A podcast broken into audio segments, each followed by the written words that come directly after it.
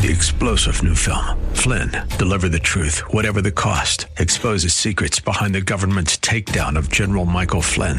Flynn knew what the intel world had been up to. He ordered the first audit of the use of contractors. This set off alarm bells. He told the truth. He was the most dangerous person for Donald Trump to hire. They had to get rid of Flynn. Flynn, Deliver the Truth, Whatever the Cost. Available now. Watch it today. Go to Salem Now dot com. Salem Now dot com. You know, so much of prayer is simply reminding God of his promises. Now, it's not because God forgets. You know, it's not like he's up there going, what did you say? You know, and, and you know, I, I, oh, that's right. I said I'd take care of you. Okay, you know, that, that's not why we we remind God of his promises. God doesn't forget, but, but we tend to stand on other sources of hope, don't we? Praise to the God who reigns above. And when we remind God of his promises, it reminds us of his promises. And, and we find a place to stand firmly, you know. Jacob had connived and swindled his way to prosperity, but now he makes it clear that none of those options are working right now. His best hope is God's promise. God's promise to him. Praise to the God who reigns above. And see what God, he's not, the thing is, is that we we we we kind of, we throw that in God's face. You know, you've not been as good as we are, and God's going, I'm not even looking for you to be good. What I'm looking for is honest humility. Honest humility. The honest humility that Jacob shows here, that he might shower his grace, his unmerited favor upon the undeserving. And that's the gospel. That's that's why it's good news, you know? It's good news. Hello, and welcome to In the Word, a ministry of Calvary Chapel of Orlando. I'm your host, Nate Elliott, as we join Senior Pastor Will Ramirez in the book of Genesis. Last time in Genesis, we saw Jacob and Uncle Laban came to an agreement that divided the family forever. Jacob is now on his way back to the land of his fathers, but he will find a new challenge, his twin brother that he had betrayed years earlier. We join Pastor Will in Genesis chapter thirty-two, verse one. Jacob has survived his final run-in with Laban, and now it's a free run home to his family. Or not. Because that's right. The last time he'd been home, he had to run off because his brother Esau was plotting to kill him. So while Laban's in the rearview mirror, there is this unknown thing lurking in front of him. And, and with that looming unknown of, of Esau's response to his homecoming, Jacob is faced with an important reality. God might have taken care of Laban, but he was still Jacob. That's the problem. He's still Jacob. And that name carried a lot of baggage with it, you know? A lot of baggage that he's yet to face up to. And in confronting Esau, Jacob is really actually confronted with himself. And so as we see God give him a new name and a new life, may it remind us that God has given us a new name and new life to live surrendered to him. So Genesis thirty-two, verse one. Jacob went on his way, and the angels of God met him. And when Jacob saw them, he said, "This is God's host." And he called the name of that place Mahanaim. And Jacob sent messengers before him to Esau his brother unto the land of Seir, the country of Edom. And he commanded them, saying, "Thus shall ye speak unto my lord Esau. Thy servant Jacob says thus, I have sojourned with Laban and stayed there until now. And I have oxen and donkeys and flocks, and men servants and women servants. And I have sent to tell my Lord that I may find grace in thy sight." Well, this chapter kind of starts off with a bang. And, you know, you, you get there and all of a sudden you've, and Jacob met some angels. You know, it just kind of just comes out and says it. After Laban heads home, Jacob runs right into a group of angels. Now, what is really interesting about this little tiny section of scripture is that it just says it matter-of-factly like it's no big deal, you know? Kind of like, oh yeah, he went to the Walmart, had talked to a few angels, came home, you know. It doesn't mention it as anything unique or special or anything that weirded him out or flipped him out. It just says it happened. Now, it's possible that Jacob was the only one who actually saw them. Maybe that's why it wasn't that big a deal. Maybe God opened his eyes and he saw them, and maybe that's why. We don't know. But Jacob's reaction shows what he's thinking when he sees them.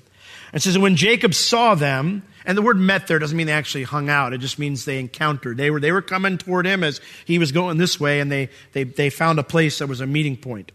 So when Jacob saw them, which is why I don't think they talked or anything, he said, well, this is God's host, or this is God's army. And he called the name of that place Mahanaim, which means two armies. You know, Laban had gathered a bunch of folks to chase Jacob down, right? He had his own little army, but God had his army right there protecting Jacob and his family. And that shows us a couple things. First off, it shows how real the threat of Laban to Jacob was. That Laban really intended to kill Jacob. He was going to find some reason to kill him and take his daughters and take his you know, grandkids and take all his possessions back.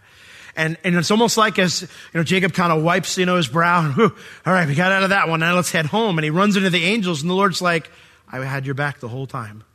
The whole time I was there. Whatever army he brought after you, I had my own army right there protecting you. And what an encouragement that is to us when it seems like we're outnumbered and it feels like it's overwhelming and it seems like everyone's against us. And the Lord says, I've got your back, you know. I'm protecting you. I'm watching over you. But secondly, I think it's interesting that he meets angels because in Bethel, if you remember, the place where he fell asleep and he built the, he had the dream of the ladder with the angels going up and down the ladder. That vision, uh, he had that vision of that God was continuing to do his work. God's work was still going on despite all of Jacob's mess ups. And I think what the Lord lets him see these angels is because God is showing him, hey, Jacob, I'm still at work watching over you, just like I promised. Every step of the way, I've been over uh, watching over you, just like I promised. Now, when I think of Jacob's unwillingness to claim God as his own up to this point, it makes me wonder, well, God, why do you protect him like this? Or why do you, why do you bless a guy like this? You know, I mean, he doesn't claim you. He's the God of my father, the fear of Isaac. I mean, he, you know, he, he doesn't claim you, and, and yet you're you're so for him, and you're you're you're protecting him and watching over him every step of the way. But as I ask those questions, I start turning it on myself and. And I say, why do you protect me? And I can be so stubborn and selfish and ungrateful. Do you realize how faithful God is to you? How much he loves you? How good he has been? You know, he sends these majestic beings to watch over us in the midst of all of our own shortcomings, you know. Hebrews one fourteen, it, it talks about how that's their function, that's their task, their job. You know, they are ministering spirits. Hebrews one verse fourteen says, are they not all ministering spirits sent forth to minister for them who shall be heirs of salvation? That's us. We're the ones who have inherited salvation. We're the ones who have heaven that we're looking forward to. And he has sent them as servants to take care of us. You know, you ever had those moments where you just kind of narrowly dodge, you know, something comes jumping out on the road and, you know, you get out of the way, or or sometimes, you know, somebody slams on the brakes and, and you just happen to end up seeing it right, you know, right at that moment because you were looking away or somebody's talking to you and you see it and you catch it just in time and you think, if I didn't catch it right at that moment, I'd, I'd probably be in trouble right now. Yeah, there's probably, you know, you're probably talking to somebody next to you and the angel's like, you know, and the Lord is so faithful. Truly, God is love and his grace is amazing. Well, it leaves us there just with that comfort of, of him reminding Jacob, I got your back, it's okay, I'm with you. And then in verse three, we get back to the problem now that he's facing. He's left Laban behind, but now he's got home to look forward to. And, and you know, word must have reached Jacob that while he was in Haran, that Esau had moved to this hilly region of Seir, which is south and east of the Dead Sea. And, and you think, you know, Jacob says, you know, he sends messengers before him to Esau, his brother, to the land of Seir, the country of Edom. And he commanded them, saying, this is what you'll say unto my, my lord Esau. Say, your servant, make sure you say that, your servant, Jacob, says, I've sojourned with Jacob, and I've stayed there up to this point until now, and I have all this stuff. Now, why would Jacob tell his messengers to inform Esau, your servant doesn't need anything? Your servant has plenty of wealth. I'm, I'm fine on my own. Well, remember, Jacob had lived most of his life taking things from Esau, right? That's how he lived most of his life. That's the only way Esau really knew him.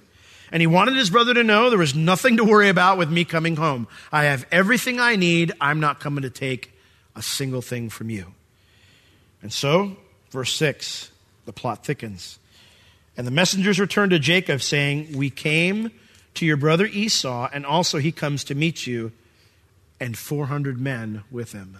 Out of the frying pan and into the fire, right? Whew, got that old Laban thing, you know. Oh, what'd he say? Well, he's coming to meet you. Oh, good. And he's got four hundred guys with him.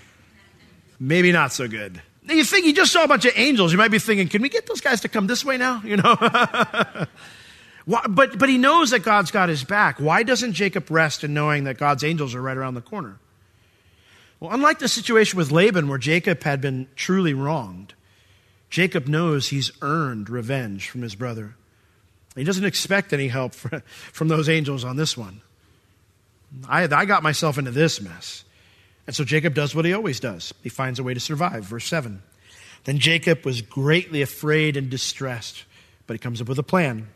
He divided the people that were with him, and the flocks and the herds and the camels into two bands. So he, he divides all, all his whole group into two groups now. And he said, well, if Esau comes to the one company and he attacks it, then the other company which is left shall escape. That's not a good plan, Jacob. Because either way you shake that out, you lose half your family or what. I mean, this is not a good plan. And, and Jacob realizes this is a horrible plan. And is he really ready to sacrifice half of everything he has, half of all of his family, you know, in the hopes that one half will escape, that you could really get away? Laban chased him down. You think Esau can't chase him down?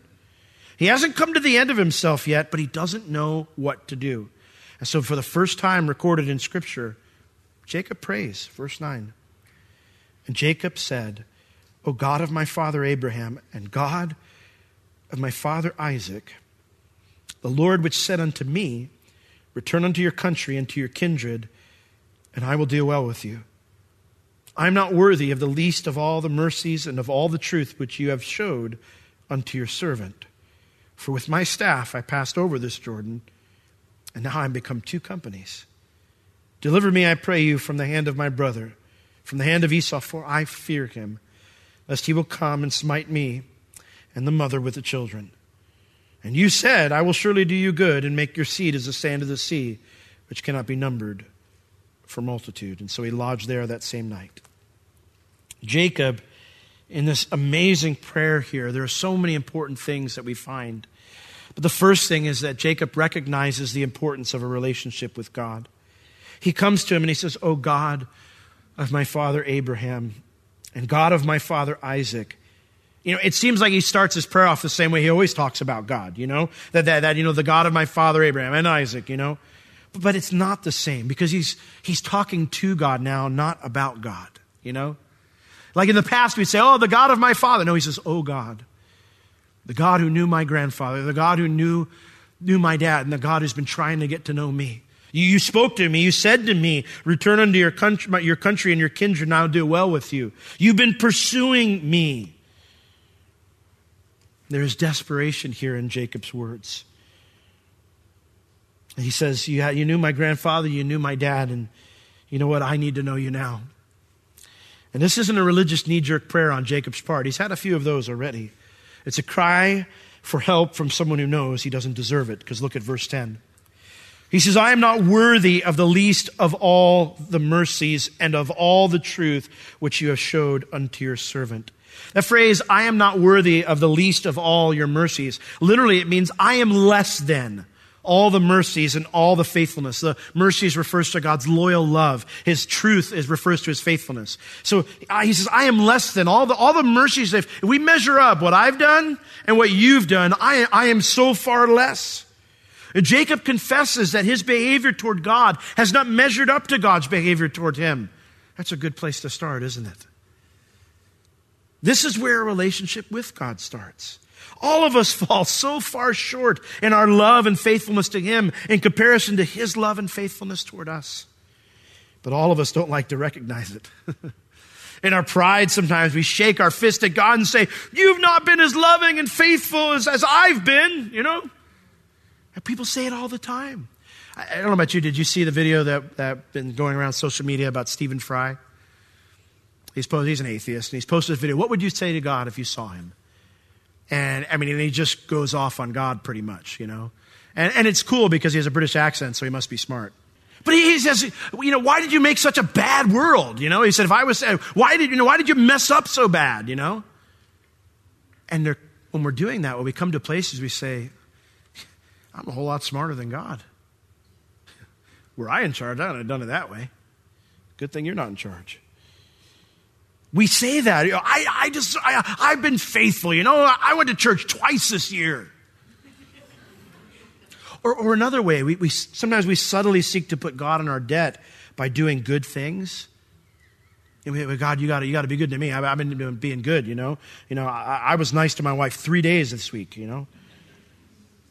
And see what God, he's not, The thing is, is that we we we we kind of we throw that in God's face. You know, you've not been as good as we are, and God's going, I'm not even looking for you to be good.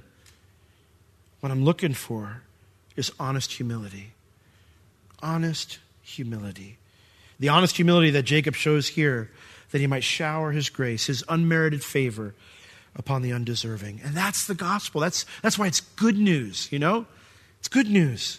You know, I acknowledge that I haven't done my part, but that God has done his, and therefore I deserve nothing. And I cast off all my faith in my own goodness, and I place it in God himself, who died for me on the cross for that. And then God, in his grace, washes me clean and makes me his child. As we read in our scripture reading, he clothes me in his righteousness, which is far superior to any of my own perceived righteousness. Have you come to the end of yourself like Jacob does here? You just go, you know what? I came across this river with my staff. It's all I had, and look at what you've done for me. I don't deserve any of it. I haven't measured up to that at all. And so in light of that recognized confession, he cries out to God. He asks God to rescue him from his brother. Deliver me, I pray you, from the hand of my brother, from the hand of Esau, for I fear him. You know, upon the basis of God's grace and his own confessed lack, Jacob makes this request. And we might be tempted to say, how dare he? You know, how about you come say, you know what, God, I uh, I, I got to get my act together. You know, I, I'm, I'm going to do better, you know. But I don't, I don't think the Lord's necessarily looking for that from us. I think he's looking for us to just come to a place and go, Lord, I'm bankrupt. I need you. I need you. And that's what Jacob does. Rather than say, how dare he, the truth is, how dare he not? It's his only hope. God resists the proud, but he gives grace to the humble. Beautiful truth. So opposite of how we think. Did you know in Jacob, in this request, there's, there's no pretense. He's brutally honest with God. I'm afraid. I'm afraid. I'm afraid of what he's going to do to my wife. I'm afraid of what he's going to do to my kids. I'm afraid of what he's going to do to me. I need you to rescue me. Being brutally honest with God is the best place to be. Then Jacob rises up a little bit here, and he reminds God of his promise. And you said, I will surely do you good and make your seed as the sand of the sea, which cannot be numbered for multitude.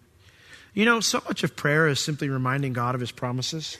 Now, it's not because God forgets. You know, it's not like he's up there going, what did you say? You know, and, and you know, I, I, oh, that's right. I said I'd take care of you. Okay, you know, that, that's not why we we remind God of his promises. God doesn't forget, but But we tend to stand on other sources of hope, don't we? And when we remind God of his promises, it reminds us of his promises. And, and we find a place to stand firmly, you know? Jacob had connived and swindled his way to prosperity, but now he makes it clear that none of those options are working right now. His best hope is God's promise. God's promise to him. And you know, it's interesting. He doesn't go to the promise of that I'll take care of you, but he goes to the covenant promise, that he would make him and his descendants like the sand on the seashore, which cannot be numbered for multitude. Do you know this is the first time he's acknowledged the spiritual blessing God gave him? First time. That his life was more than all the stuff he was chasing after and wanting to get, you know? Give me the birthright, you know, Esau. You know, I want the blessing from dad. This is the first time he finally comes to the place and goes, God has a spiritual purpose for me. He has a spiritual plan for me. It goes beyond just the stuff I want. And, and I think that's important, because sometimes we get bogged down in the temporary stuff, you know, you know, God shall supply all my needs through his riches and glory. So, you know, true. But we forget our spiritual inheritance as well, that we're here as ambassadors for God's kingdom, that the only thing we can take to heaven with us are people, and our task is to do so. You know, what's the most important thing to us? Because in the end, God may end up taking away some of the things that we look at as God supplying all my needs in order that someone else might be taken with us to heaven. You just never know what the Lord might do. And while I think it's important that we stand on those promises, it's why God gives them to us, to remember that God has spiritual purposes for us, spiritual promises, and we have a spiritual inheritance. Well, Jacob, he starts off with damage control. He says, this is a bad plan. I'm going to go cry out to the Lord. And he cries out to the Lord.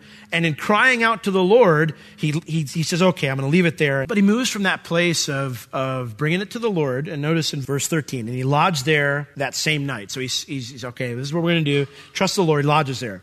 Colon. So short and definite period of time. And then he takes action. Jacob was not used to trusting God and waiting. So he comes up with a plan when nothing miraculous happens right away. And so it says, and he took of that which came to his hand a present for Esau, his brother. two hundred she-goats and twenty he-goats, two hundred ewes and twenty rams, thirty milch camels with their colts, forty kine and ten bulls and twenty she-donkeys and ten foals. And he delivered them into the hand of his servants. Every drove by themselves. So all these numbers that I've listed, he actually sets them apart. So they're each in their own group. And he brings them each in their own group to his servants. And he says to his servants, listen, go over the river now, pass over before me, and put a space between each of these groups of animals, drove after drove. Verse seventeen. And he commanded the foremost, saying, when Esau, my brother, meets you, and he asks you, saying, whose are you? Who do you belong to? And where are you going? And where are these before you? Who's, who do the animals belong to? Who do you belong to? Then you shall say, well, they are your servant Jacob's. It's a present sent unto my lord Esau. And behold, also, he's behind us. And so the idea is, you know, the animals come up and it's a present for Esau. And, and Jacob's right behind us. Oh, good. I mean, you know, but then what's going to happen?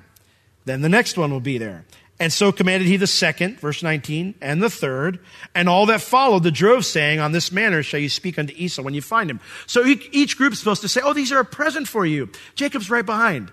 And the next group, oh, there's a present. You know, each group keeps saying that. And the idea is he's hoping to butter up Esau a little bit. And he explains in verse twenty, and, you, and say you moreover, behold, your servant Jacob is behind us. For he said, that's Jacob, I will appease him. The word there is the same word for atonement. It means covering. I will atone for my sins is what he's saying with the present that goes before me. And then afterward, I will see his face or he will, he'll lift up my head. Okay. Peradventure, he will accept of me. Well, my heart goes out to Jacob because how many of us have done this, you know? God, I give you my problem. And then twenty minutes later, we take it back and try to fix it ourselves, right? George Mueller, if you've never read about George Mueller, you need to. Amazing man of God. Uh, he was a great man of faith and prayer. And he was asked what was the most important part of prayer. And he replied, the fifteen minutes after I've said amen. The fifteen minutes after I've said amen. Profound. Because it's at that moment we say, oh, Jesus, we lay it at your feet. And we go, okay, you're going to do something with that? It's been like seven minutes, Lord. Because we we still want to we want to take it back. And the temptation is to do that.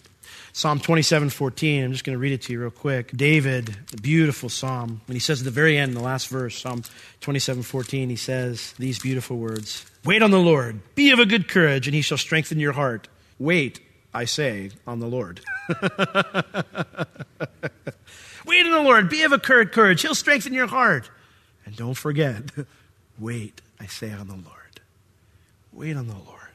Jacob tries to manipulate the situation, but even that's not a very good plan. And so he grows restless, verse twenty-one. So went the present over before him, and himself lodged that night in the company, so where the family still was. But he rose up that night, and he took his two wives and his two women servants, and his eleven sons, and he passed over the ford Jabbok, and he took them and sent them over the brook and sent over all that he had. That's Jabbok.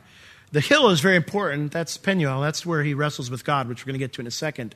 So he, he crosses over from one side to the other, and he takes all that his wife and his kids and everything, and they go over to the other side. And, you know, and again, I'm, I'm thinking to myself, you know, if, If you're going to go do that, they have no protection now. The river, as you can see, is very wide. In fact, uh, in many parts of where the Jabbok goes, there's these huge drop-offs. So it's not safe to try to go across because it's very deep. The currents are very strong. There's only a few places where you can ford this river.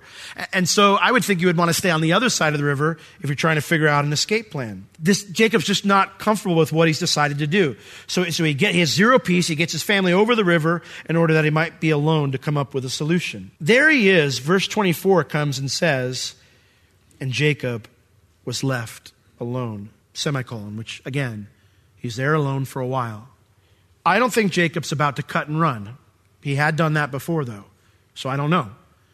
It's possible he sends everybody off and he thinks, if I could, I, man, I could just go right now and get away. Because that's what he'd done in the past, right? I don't think he's going to do that because his prayer for his family, his concern for his family and his prayer seems very sincere. You can take the, oh good, you got it off, okay. Uh, but it was an option to just cut and run. And while Jacob wrestled with whatever options he was contemplating, maybe I can try this, no, it's not going to work, maybe I, maybe I can try this. At that point, God says, enough is enough. It's time for a cage match, bro. You know, I, I, I'm done. We're done. We're done contemplating. We're done scheming. And so notice it says, there wrestled a man with him. It does not say, and Jacob wrestled with man. There are those who try to take this passage and spiritualize it, spiritualize it and say, Jacob wrestled in prayer with God. Listen, no, no, no.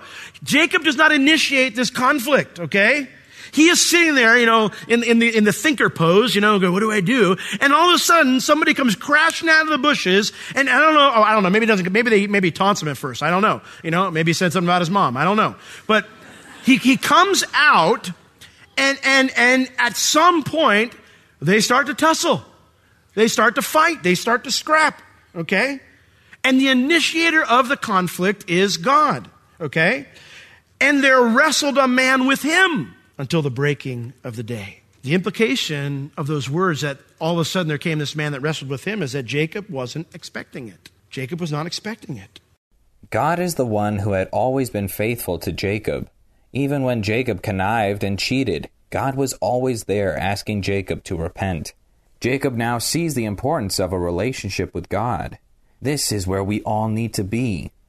But who is the man that wrestles with Jacob now? Join us tomorrow to find out. But if you have questions or would like prayer concerning this or for anything at all, please reach out to us.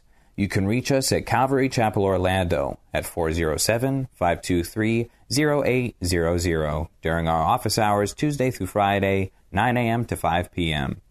This has been In the Word with Pastor Will, a ministry of Calvary Chapel Orlando.